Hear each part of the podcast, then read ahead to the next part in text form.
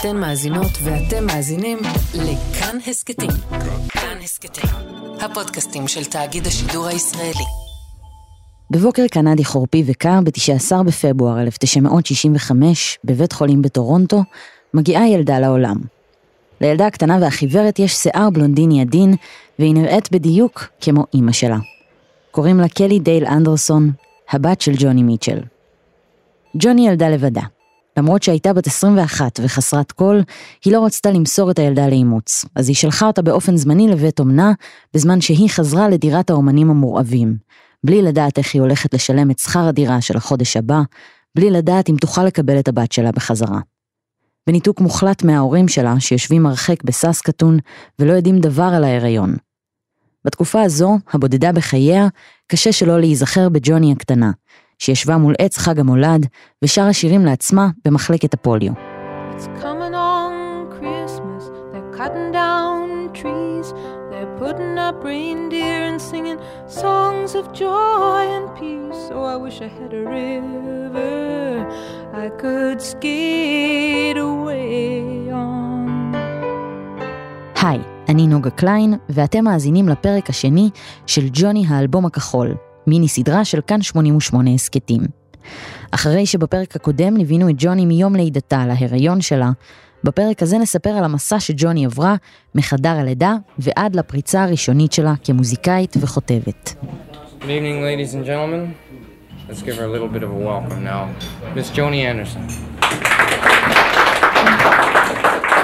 Thanks, Dave. It's sure refreshing to have a mic to work with for a change. I've been playing too.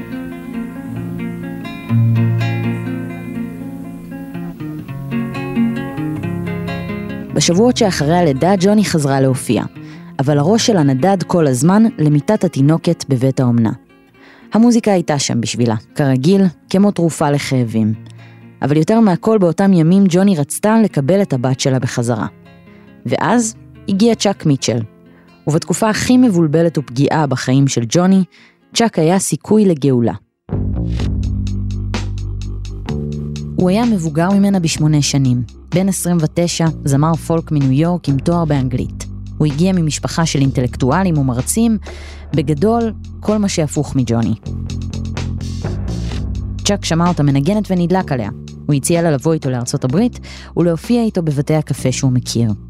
היא, מהצד שלה, הסתכלה עליו וראתה את הסיכוי היחיד לקבל בחזרה את הבת שלה.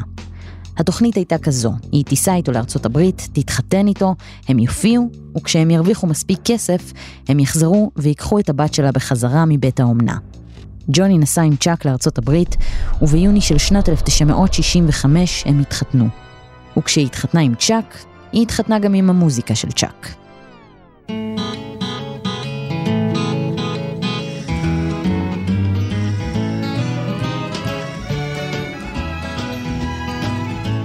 אחרי החתונה נסענו להופיע יחד בדיטרויט. נשאבתי לתוך המוזיקה שלו, שהייתה פשרה מבחינתי. הוא רצה שנופיע ביחד כצמד, והוא רצה שנשיר שירי מחזות זמר, שהיו בעיניי הכי נדושים בעולם. אז הפתרון שלי היה להכניס כמה שיותר קומדיה לתוך ההופעות האלה. עליתי עם כזו על הבמה, עשיתי כל מיני פרצופים מצחיקים, ניסיתי כל מה שאפשר בשביל להישאר אני. צ'אק הביא איתו לא רק מטען מוזיקלי שונה, אלא גם תפיסת עולם אחרת, ואת המשפחה שלו. המיטשלים הם זן חדש של אנשים בחיים של ג'וני. הם מדברים איתה על ספרים שהיא לא קראה ועל השכלה, הם צוחקים על הדרך שבה היא הוגה מילים במבטא הקנדי הפשוט שלה. ג'וני שהייתה צעירה מצ'אק ובאותם ימים הייתה רגע אחרי הטראומה הגדולה שהשאיר בה ההיריון, הייתה בלאו הכי במצב של ערך עצמי נמוך מאוד. אז היא האמינה לו. היא האמינה לו כשהוא צחק על האינטליגנציה שלה, היא האמינה לו כשהוא אמר לה שהיא לא קראה מספיק ספרים, והיא האמינה לו כשהוא צחק על השירים שהיא כתבה. צ'אק נתן לג'וני רשימה של ספרים לקרוא, וג'וני ניסתה לקרוא אותם. בחלקם היא התאהבה, כמו הספרים של טולקין שהשפיעו עליה מאוד, אבל ברובם היא נשברה במהלך הקריאה, כי היא, לדבריה, הריחה את הבולשיט.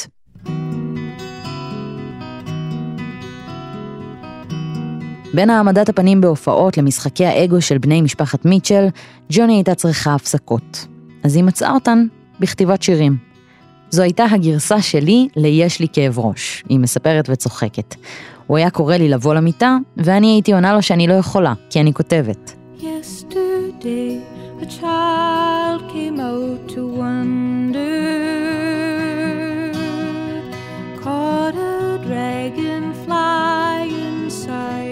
jar.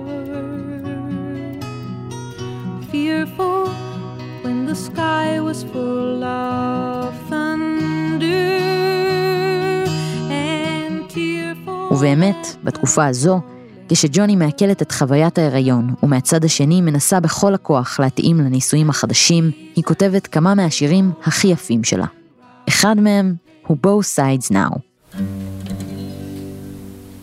It, um, I should tell people a little bit about it.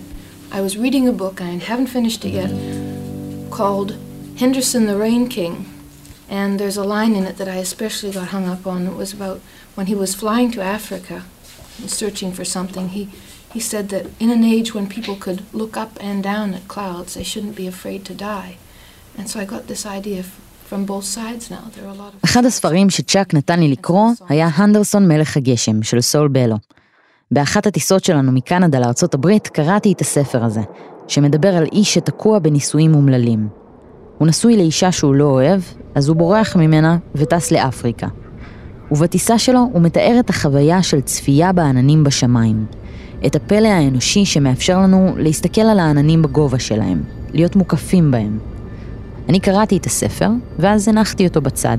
הסתכלתי החוצה מהחלון, וראיתי את העננים שהקיפו אותי בדיוק ברגעים האלה. ומהרגע הקטן הזה, התחלתי לכתוב את Both Sides Now. הטריגר היה הספר והעננים סביבי, אבל התוכן של השיר נולד מניסיון החיים שלי. Of angel hair and ice cream castles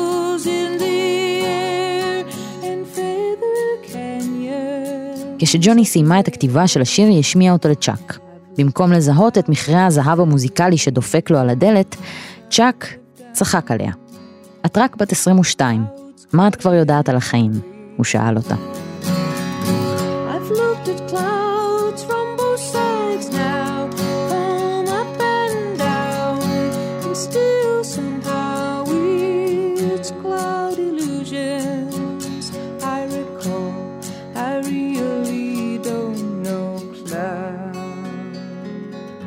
בשלב הזה ג'וני כבר הבינה שלא משנה כמה היא תנסה לצייר לעצמה חיי משפחה טובים וחמים, היא לא יכולה להחזיר את הבת שלה לתוך הנישואים האלה.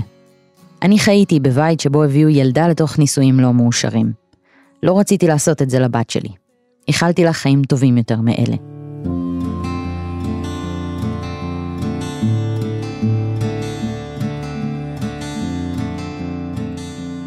ואז, באחת הנסיעות חזרה לקנדה ב-1965, ג'וני וצ'אק נסעו לבית האומנה שבו נשארה קלי דייל אנדרסון. ג'וני החזיקה את התינוקת, צ'אק החזיק את התינוקת, ואז ג'וני חתמה על טופס מסירה לאימוץ. בלי למסור את השמות, אלה הפרטים שניתנו להורים המאמצים. הגובה של האב הוא מעל הממוצע. האם חלתה בפוליו בצעירותה וגדלה במחוז ססקצ'ואן. ואז הופיעה השורה הבאה. האם עזבה את קנדה לארצות הברית למען קריירה כזמרת פולק. צ'אק וג'וני יצאו מבית האומנה ונסעו לחיות בדיטרויט. ג'וני השאירה מאחוריה את הבת שלה, את טופסי המסירה לאימוץ ואת 22 השנים הראשונות של חייה. ג'וני לא דיברה בקול רם על הפרידה הזו, ועל החרטה והאשמה שילוו אותה עוד שנים קדימה. אבל היא כתבה את זה, ואחד השירים הבולטים שהיא כתבה על הפרידה מהבת שלה מופיע באלבום בלו.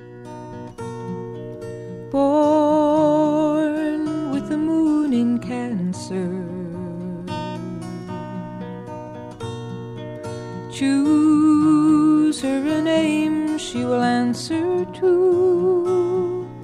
Call her green, and the winters cannot fade her. Call her green for the children who've made her little green. במשך שנים ג'וני לא הסכימה לפרסם את דבר קיומה של הבת שלה. גם כשיצא האלבום בלו ובו ליטל גרין, הכאב שהורגש בכל תו, בכל מילה, היה תחת עננת ערפל. כשג'וני פגשה לראשונה את בתה, שנים רבות אחרי שנמסרה לאימוץ, היא הודיעה שהיא איבדה עניין בכתיבת שירים. כאילו הפצע הפתוח הזה, שממנו היא דיממה מילים במשך כל השנים, סוף סוף נסגר. So you sign all the papers in the family name. You're sad and you're sorry, but you're not ashamed.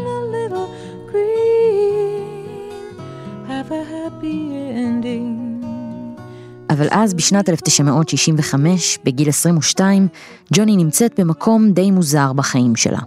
אחרי שהיא ויתרה על הניסיון לגדל את הבת שלה, היא מנסה לשחרר את שאריות העבר ולהתחיל חיים חדשים.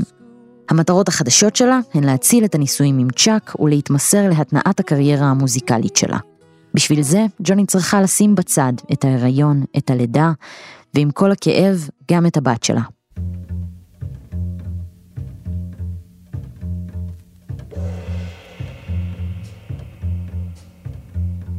לכן, כשהשניים מגיעים לדיטרויט, היא משקיעה את כל כולה במוזיקה. לג'וני, בשלב הזה כבר ג'וני מיטשל, תמיד היו אוזניים חדות וסקרנות לתנועות מוזיקליות מפותחות. כמו שבמקהלת הכנסייה היא נמשכה להרפתקנות של הקול השני בהרמוניה, זה היה בלתי נמנע שכשג'וני תופיע בדיטרויט, אחת מערי הבירה של התרבות השחורה בארצות הברית, היא תיסחף לתוך עולם האפשרויות הבלתי מוגבלות של הג'אז.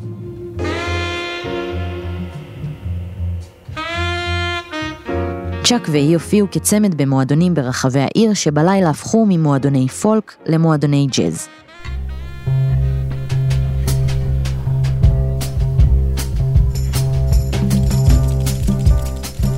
המוזיקאים שניגנו אחריהם התחילו לעבור על דפי התווים של השירים של ג'וני. והם, לעומת צ'אק, הבינו שהמעברים, הלחנים, המלודיות המורכבות, הם סימן של כישרון מוזיקלי פורץ דרך. אז אחרי ההופעות של הצמד מיטשל, היו עולים הג'אזיסטים ומאלתרים מתוך דפי התווים של השירים שלה. וכך, לאט ובהתמדה, הקהל השחור שהגיע להופעות הג'אז התחיל לטפטף לתוך המועדון מוקדם מהצפוי. לתפוס את ההופעה של הבחורה המסתורית, שכל נגני הג'אז מנגנים את השירים שלה. ובאותה מידה שהג'אזיסטים שאבו השראה מג'וני, היא שאבה השראה מהם. ג'וני פיתחה לדרגת אומנות את שיטת האקורדים הפתוחים שלה. שיטת הכיוון הרגילה של הגיטרה מותאמת לצלילים הידועים והקבועים מראש של כל מיתר, כשהסדר הוא כזה מי, לה, רה, סו, סי, מי. לעומת השיטה הזו, בכיוונים פתוחים, הנגן מכוון את המיתרים במרווחי תווים שונים, לפי מה שהוא עומד לנגן. יש אקורדים פתוחים שאופייניים לבלוז, למוזיקה קלטית וגם לפולק. ג'וני למדה לכוון את הגיטרה בצורה פתוחה לפי המסגרות המוכרות. אבל אז היא יצאה מהמסגרות המוכרות, והתחילה לכוון את הגיטרה בצורה שאופיינית רק לה, כזו שבנתה מאגר צלילי גיטרה שאף אחד לא שמע לפניה.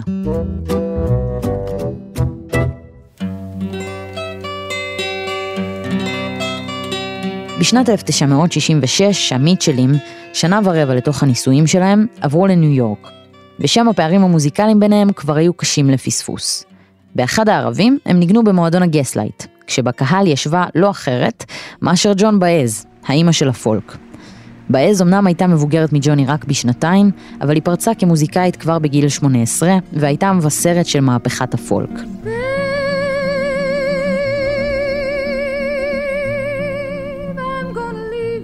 שנים אחר כך באז תיארה את ההופעה כך: אני זוכרת את ג'וני עם השיער הארוך שלה והפוני, והיא עדיין שרה אז עם השותף הזה שלה.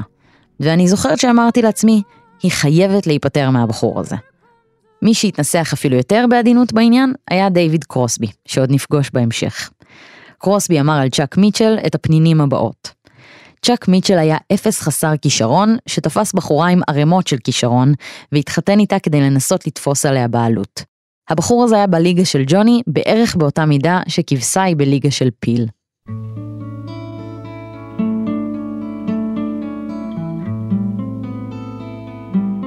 ואפשר להבין את הכעס. לכל אורך התקופה שלהם יחד, צ'אק מיטשל הקטין את ג'וני.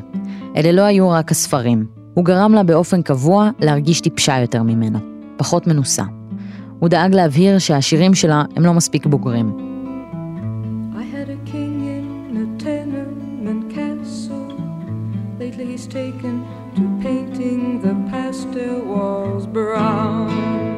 אבל ג'וני תמיד הייתה חוקרת. היא גדלה כמוזיקאית, ובשלב מסוים היא נהייתה גדולה מדי בשביל צ'אק.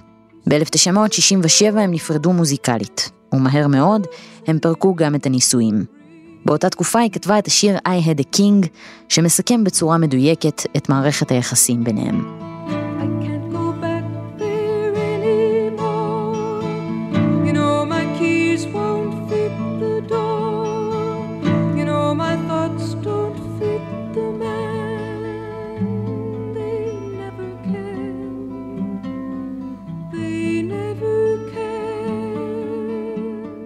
ג'וני ניסתה להיות האישה המושלמת בשביל צ'אק, ולחיות את חלום המשפחה והבית שהיא כל כך רצתה לעצמה. אבל זה לא היה אפשרי איתו. והראש שלה רצה לצאת לחופשי, לרוץ בעולם של צלילים וצבעים, כאלה שצ'אק אולי יכל לשמוע ולראות, אבל לא להבין. ומתוך ההבנה הזו היא כתבה את השיר Urge for Going, ובתחילת 1967, אחרי גירושים בגיל 24, ג'וני, שוב, מתחילה מחדש.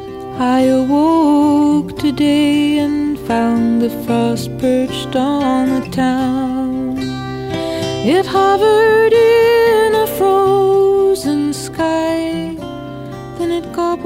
חופשייה לראשונה ממעגל הטראומות המתגלגלות שנכנסה אליו ברגע שבו נכנסה להיריון, היא מתחילה להופיע בניו יורק.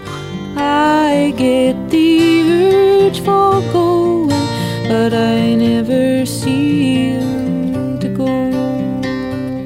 באחד מימיה שם, היא הולכת לשבת בבר, ושם היא מתחילה לדבר עם הבחור שיושב לידה, שהוא במקרה אל קופר.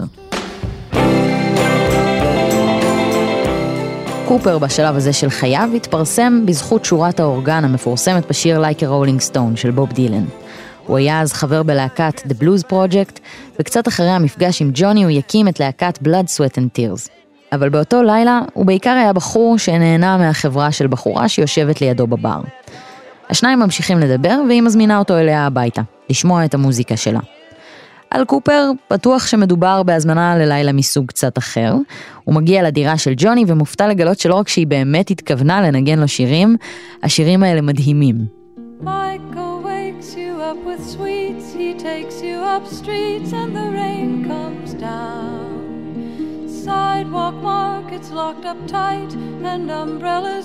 וכך בחמש לפנות בוקר, קופר העמום מרים טלפון לחברה אחרת שלו, ג'ודי קולינס, שבדיוק מחפשת שירים לאלבום הבא שלה. קופר אומר לה, אני מצטער שאני מעיר אותך, אבל את חייבת לשמוע את זה. ואז ג'וני נגנה לה בטלפון את Sides Now.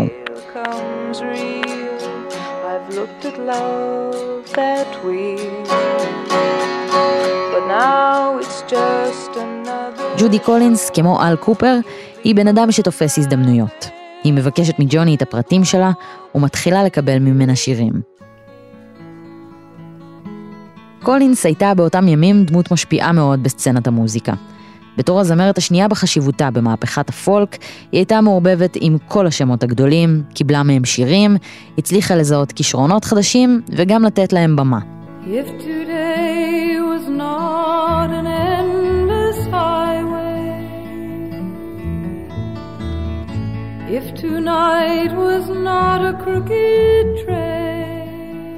ואם כבר במה, לא הייתה אחת גדולה יותר למוזיקאי צעיר בעולם הפולק מזו של פסטיבל הפולק בניופורט. ב-1963 ג'ואן באאז העלתה לבמה הזו כאורח בחור צעיר בשם בוב דילן, שעלה להופיע אנונימי וירד מהבמה כוכב. לכן כשג'ודי קולינס הזמינה את ג'וני להתארח במופע שלה בניופורט ב-1967, אלה היו חדשות גדולות, ובאותו פסטיבל בו קולינס החליטה לתת במה לג'וני, היא העלתה לבמה מוזיקאי אנונימי נוסף, ליאונרד כהן. כהן היה אז בן 33. הוא אמנם עוד לא הצליח כמוזיקאי, אבל הוא הוציא כבר כמה ספרי שירה, והיה בטוח בעצמו ככותב.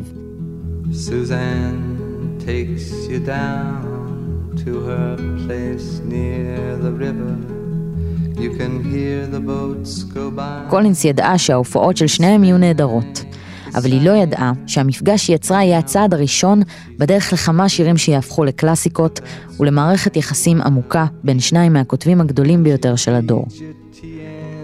בניופורט ליאונרד ניגן את סוזן. כשפגשתי אותו אחרי ההופעה אמרתי לו, זה שיר כל כך יפה. התרגשתי לפגוש אותו, כי הבנתי שאני פוגשת אומן. הוא גרם לי להרגיש צנועה יותר, אחרי ששמעתי את סוזן, הסתכלתי על השירים שלי ואמרתי לעצמי, וואו, כל השירים שלי נראים נאיבים בהשוואה אליו. המפגש עם ליאונרד הרים את הרף של הכתיבה שלי. הכתיבה שלו הייתה מתוחכמת, ואחרי שצ'אק צחק על הכתיבה שלי, הרגשתי שליד ליאונרד כל השירים שלי הם טיפשיים.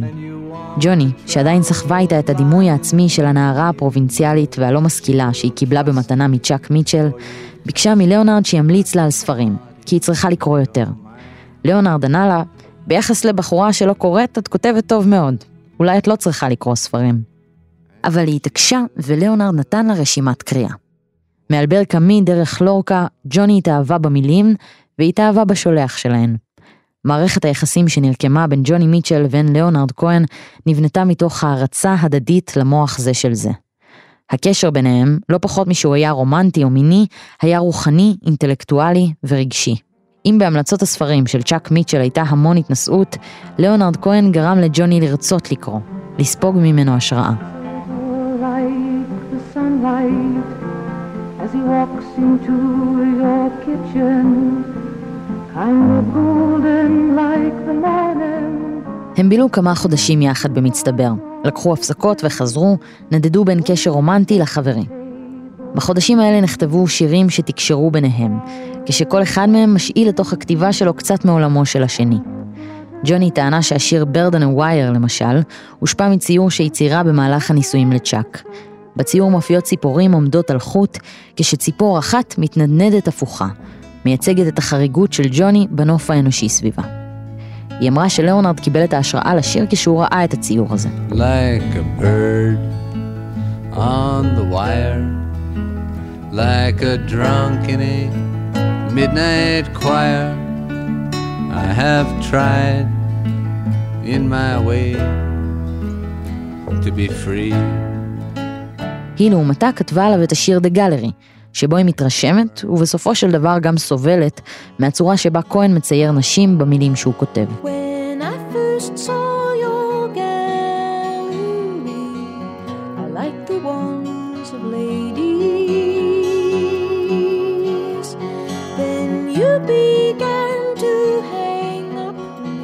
ג'וני מיטשל אמנם התפעלה מהמילים של ליאונרד, אבל הוא ידע שמוזיקלית הוא לא מתקרב לרמה שלה. הוא סיפר שהיה צופה בנדהם כשהייתה מכוונת את הגיטרה שלה.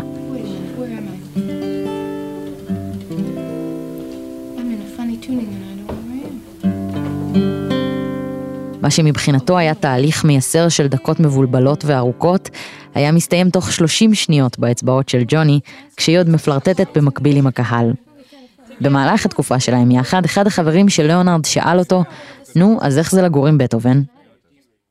כל אחד מהם העריץ את היצירה של השני, אבל זה היה קשר בין שווים. שניהם היו המוזה, ושניהם היו הכותבים. ליאונרד היה ההשראה של ג'וני לאחד משירי האהבה הכי יפים שלה, ואולי בכלל. השיר הזה יופיע באלבום בלו, וייפתח בשורה שכתב שייקספיר, וליאונרד ציטט לה בשיחה ביניהם. I am as constant as the northern star. Just before our love got lost, you said I am as constant as a northern star, and I said, constantly in the darkness, where's that at? If you want me, I'll be in the bar. אבל ג'וני, שתמיד הייתה ציפור חופשייה, הייתה אפילו יותר אדם שמחפש בית. ולאונרד, איש הנדודים, הזן והבודהיזם, לא יכל לתת בית אפילו לעצמו. ובטח לא לה. ג'וני הבינה בשלב מסוים שהנפש של ליאונרד מסוכסכת מדי בשביל לארח נפש אחרת. בטח את הנפש שלה. שם הקשר הרומנטי ביניהם נגמר.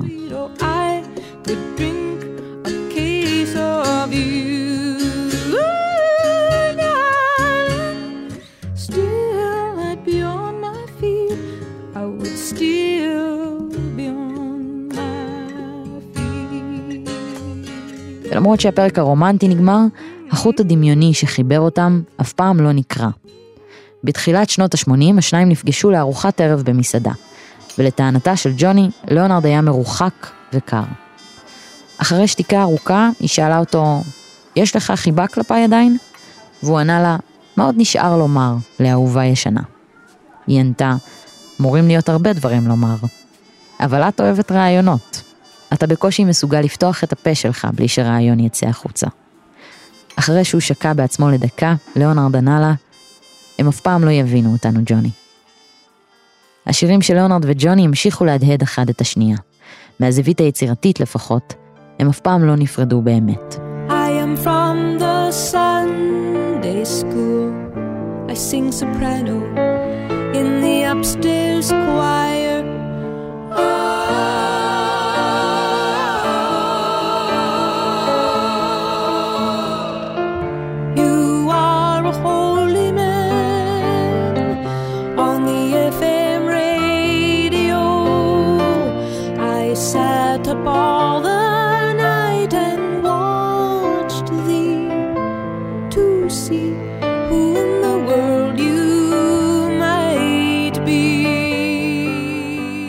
לאורך תקופה ארוכה ג'וני חיפשה בית, אבל מצאה בית בעיקר בדרכים. במהלך 1967 היא נסעה מעיירה לעיירה, עוברת בין הופעות בבסיסי צבא למועדוני פולק, קובעת לעצמה הופעות, ישנה בבורדלים שמתחפשים לאכסניות, מבלה לילות בבתים של חברים מוזיקאים אחרים. ג'וני על הכביש עם הגיטרה, כותבת, מנגנת, זזה עם הרוח בשיער. And ice cream. ואז, לקראת סוף שנת 1967, ג'ודי קולינס הוציאה את האלבום Wildflowers, שבתוכו הגרסה שלה ל-Both Sides Now.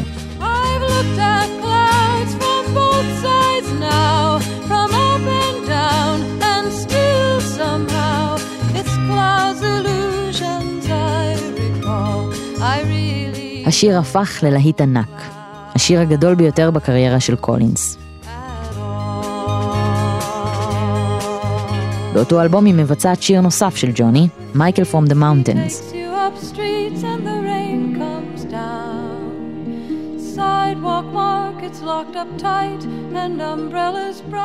וכך ג'וני הופכת בן לילה לכותבת שירים מבוקשת.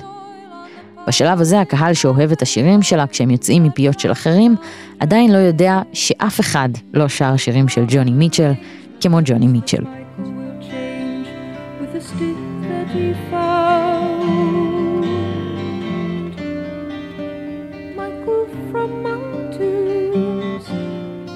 1967 מסמנת את תחילת הלידה מחדש של ג'וני.